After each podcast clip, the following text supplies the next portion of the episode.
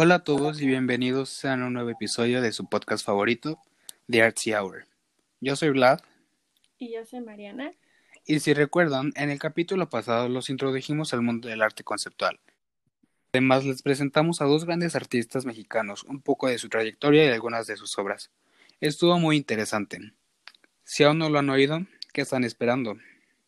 Claro que sí, corran a oírlo, porque lo que se viene va un poco acompañado de lo comentado en el primer episodio, ya que seguiremos en esta línea de arte conceptual, pero ahora en Latinoamérica. Además, traemos una invitada muy especial desde Puerto Rico, quien nos viene a hablar acerca de cómo se desarrolla esta corriente artística en su país. Sin más que decir, comencemos. Bien, pues en la década de los 90 comienza una etapa de rescate de lo que ha devenido como las vanguardias latinoamericanas del 60 y 70 un replanteamiento social y artístico de el que se incluyen el llamado conceptualismo latinoamericano. El uruguayo Luis Kamnitzer, uno de los artistas y críticos más destacados del arte latinoamericano contemporáneo, se pregunta si el término conceptualismo es un ejemplo de un referente que proviene del centro poderoso. Se dice que Luis Kamnitzer podría considerarse como una de las figuras clave del mundo del arte conceptual de la segunda mitad del siglo XX, no solo para Latinoamérica, sino para todo el mundo. A pesar de haber nacido en Alemania, Kamnitzer creció y se formó como artista en Uruguay. Por eso se dice pionero del conceptualismo latinoamericano. A lo largo de este episodio recorreremos América Latina y presentaremos a un artista conceptual de esta región. Empezaremos este recorrido latino en Cuba, y la artista conceptual cubana que nos gustaría mencionar es Tania Bruguera. Ella nació en el 68 en La Habana, Cuba. Estudió en Cuba en la Escuela Elemental de Artes Plásticas 20 de octubre y en el 97 se fue a Estados Unidos a estudiar en el Institute of Art de Chicago. Tania se distingue por romper los límites entre arte y activismo en contextos sociales y políticos mediante la creación de instalaciones, videos y performances. Para entender el origen de este rompimiento de límites, Tania dijo en una revista, yo había sido criada con la imagen idílica de Cuba que el gobierno proyecta hacia el exterior. Entonces, encontrarme con aquella Cuba, la Cuba real, a mis dos años de edad, en un momento de la infancia en el que empiezas a cuestionarlo todo, fue un golpe muy fuerte para mí. Es por esto que Tania usa el arte como medio de expresión. Su arte ha causado diálogos acerca del régimen cubano. Ella menciona que el arte político en Cuba es una ruleta rusa, un juego a todo o nada en el que uno apuesta a perderlo todo. Una obra muy polémica de ella fue sin título La Habana 2000. Esta obra fue presentada en el 2000 en la séptima edición de la Bienal de Cuba y es una mezcla entre video, performance e instalación. Para que puedan imaginarse la obra, esta fue instalada en una bóveda oscura que antes era una prisión militar. En el piso había caña de azúcar molida y una televisión donde se veía el material histórico con la imagen de Fidel Castro, quien era presidente en esos momentos. Al dar la vuelta se puede observar a hombres desnudos golpeando y frotando partes de su cuerpo. Imagínense esta obra en Cuba. Claro que fue censurada por las autoridades cubanas, por la simple razón de que la desnudez en espacios públicos estaba prohibida. La obra pretendía analizar lo político, donde se usan los medios masivos de comunicación para mostrar una parte vulnerable o humana, y lo ciudadano, donde las personas no tienen manera de hacer notar su vulnerabilidad para pedir un cambio. Así es como la obra refleja el no querer ver intencionalmente una realidad donde hay contradicciones por todos lados. Por último, nos gustaría mencionar la obra Homenaje a Ana Mendieta. Esta fue la primera obra de Tania de tono político, Aquí recreó obras de Ana Mendieta con la intención de recordarla como parte de la cultura cubana con una intención social artística.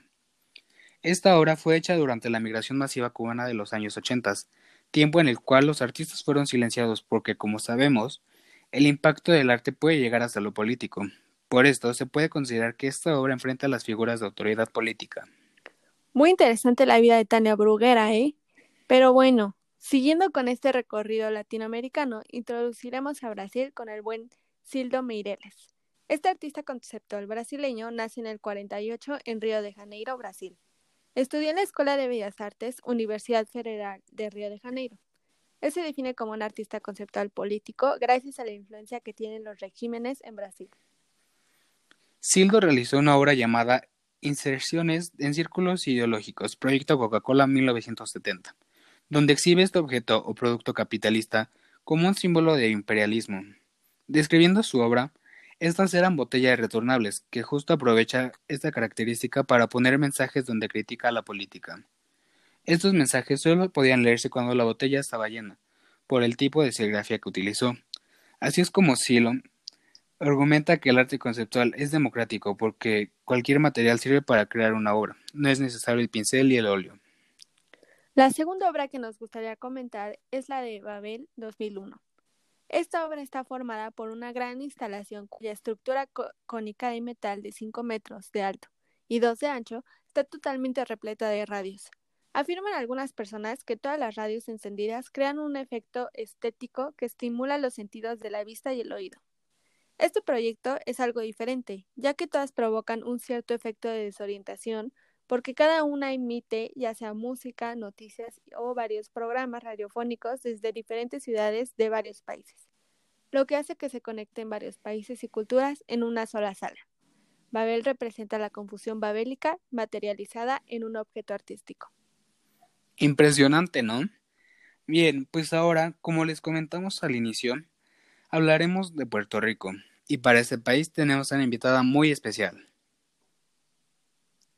Ella es nada más y nada menos que Laura López Bon, puertorriqueña y estudiante de Historia del Arte Occidental y Educación. ¿Cómo estás, Lau? Es un gusto tenerte por acá.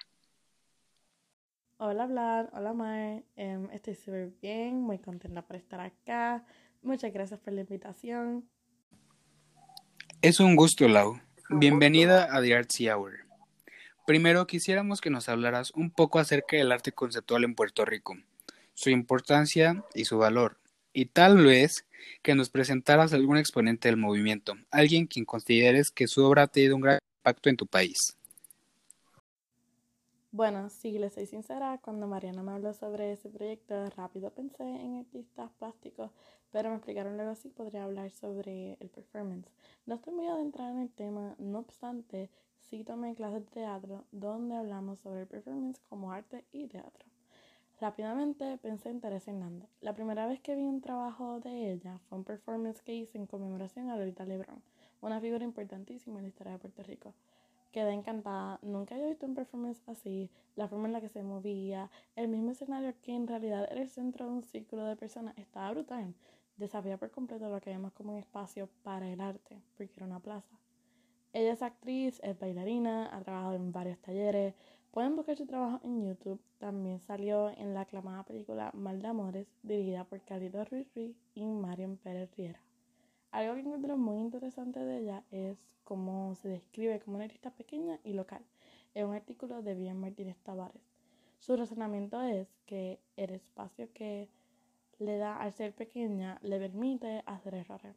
Creo que un gran valor que se te puede dar al arte es la representación y poder exponer el nombre de Puerto Rico y Teresa Hernández es una de las múltiples personas que lo realizan.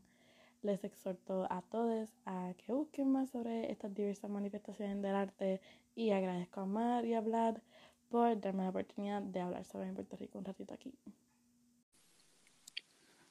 Muchísimas gracias a ti, Lau, por tu tiempo y por compartir con nosotros y con nuestros oyentes tu conocimiento. Bastante enriquecedor, por cierto. ¿Qué tal, Vlad? Para este podcast me parece que nos ha dado una visión acerca de cómo está el arte contemporáneo en México y el resto de Latinoamérica. Me encantó todo lo que hemos platicado hoy. Y como dices, podemos concluir que los artistas contemporáneos han roto con la tradición. Nos dimos cuenta que el arte contemporáneo es una invitación a la reflexión, ya que te informa y es un medio para criticar lo político y lo social.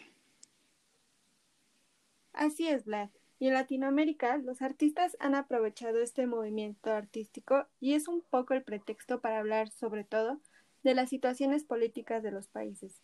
Se crea este diálogo o debate acerca de temas que son bastante similares en los países, como el descontento con la forma de gobierno en el respectivo país de los artistas. Concuerdo totalmente contigo, Mariano. Y bueno, se nos ha acabado el tiempo. A todos los que nos escuchan de nuevo, fue un placer compartirles acerca del arte conceptual en Latinoamérica. Y claro, espera nuestro siguiente capítulo donde The Artsy Hour les traerá otro tema bastante interesante. Escúchenos en el siguiente episodio para que se enteren de qué se tratará. Hasta el próximo episodio. Hasta el próximo episodio. Adiós.